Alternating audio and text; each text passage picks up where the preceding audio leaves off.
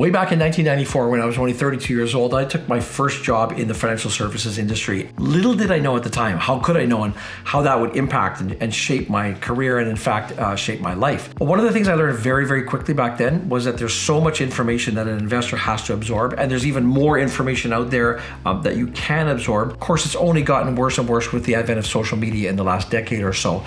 I had to learn early in my career how to cut through the noise and focus on what was really important. And I'm really excited to announce the launch of a new series on our channel.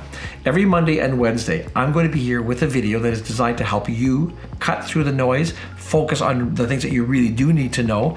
Then Fridays, Brandon and I will be here for live sessions to recap the week, to answer your live questions. And that's something we have never done before on our channel. So we're really looking forward to having that more direct contact and interaction with you. Things we're going to cover. We're going to cover obviously top stories, things that have happened along the week, during the week, or of course, at the end of the week. We're going to talk about big movers, what companies have made big moves out there, either up or down. You should be aware of earnings season is a time that we'll be very active in sharing the earnings and telling you the most pertinent things that matter along those times. And of course, we will evolve the series as we go along. We always welcome your input. In fact, we really crave what you want to know. Tell us what you want to know, and we'll do our best to incorporate that into the series here. So today I want to kick things off, and the big stories today are Meta and Apple.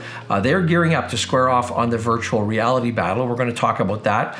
Plus, Tesla's Model Y just became the world's best-selling car, and we're going to talk about two deals, one in U.S. politics and one with Johnson & Johnson. So let's get started on that. In just a few hours from the time I'm filming this today, Apple is expected to unveil its first all-new product line since the Apple Watch back in 2014, and this is their new mixed reality headset. But on Thursday, Mark Zuckerberg, Meta Platforms CEO, he revealed their new Quest 3, which is its next-generation headset.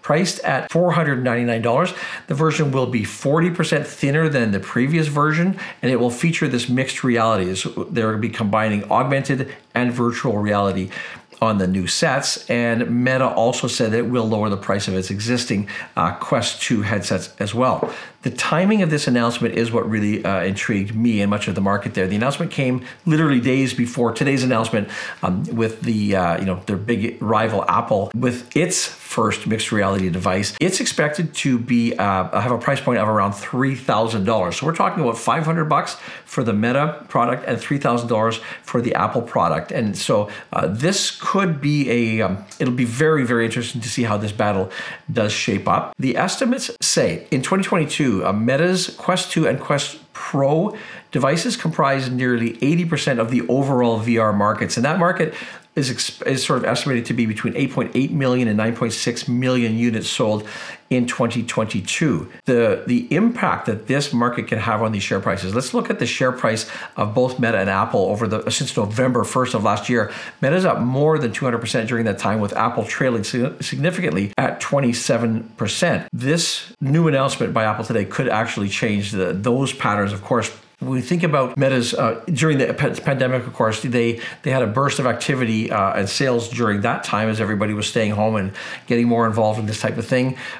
Since then, though, Meta has definitely struggled with their vision of this immersive metaverse. And in the first quarter of this year, in the overall industry, the overall sector, the headset market declined 54.4% year over year. So I guess the question at this point is, will Apple revive this industry? It will be very, very interesting to see how that all shapes up. Now, Tesla, in Q1 of 2023, Tesla's Model Y became the world's top-selling car. They sold 267,000 Model Ys in the first quarter, and of that, notably, 94,500 roughly were sold in China, which outpaced the 83,600 or so sold in the US and 71,000 sold in Europe. Overall, United States remains the biggest market for Tesla as a whole. The Model Y ranked first in global sales, and it was followed by Toyota cars, of course, the Toyota Corolla, the Hilux, the RAV4, and the Camry. And of these top-selling cars, the Tesla Model Y is the only pure electric car on the entire list. That will obviously change as we go through the coming years. Now, one of the big factors here, unlike most of the other automakers out there, Tesla has obviously a very limited number of models that they sell. So, of course, that's going to help push their Model Y up as one of the one of the two, Model Y, Model 3 is where most of their sales come from. So, it'd be interesting to see if they can continue with this dominance. A lot of the analysts would say, though, that they probably need to add more models to cover a broader market to see if they can continue with that dominance there. Another factor that helped earlier this year, of course, is they aggressively cut their prices with competition increasing in that SUV segment.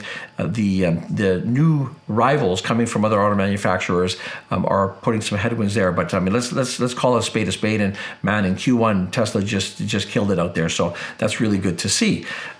On a Tesla-related announcement that came out just earlier today, they are making a voluntary safety recall of this exact model, the Model Y. There's a risk of loss of steering control, which obviously is pretty important in these vehicles, but there's only 137 Model Y vehicles from last year, 2023 and 2022, that are affected. And importantly, the company is not aware of any crashes. So that's late-breaking news on the Tesla front.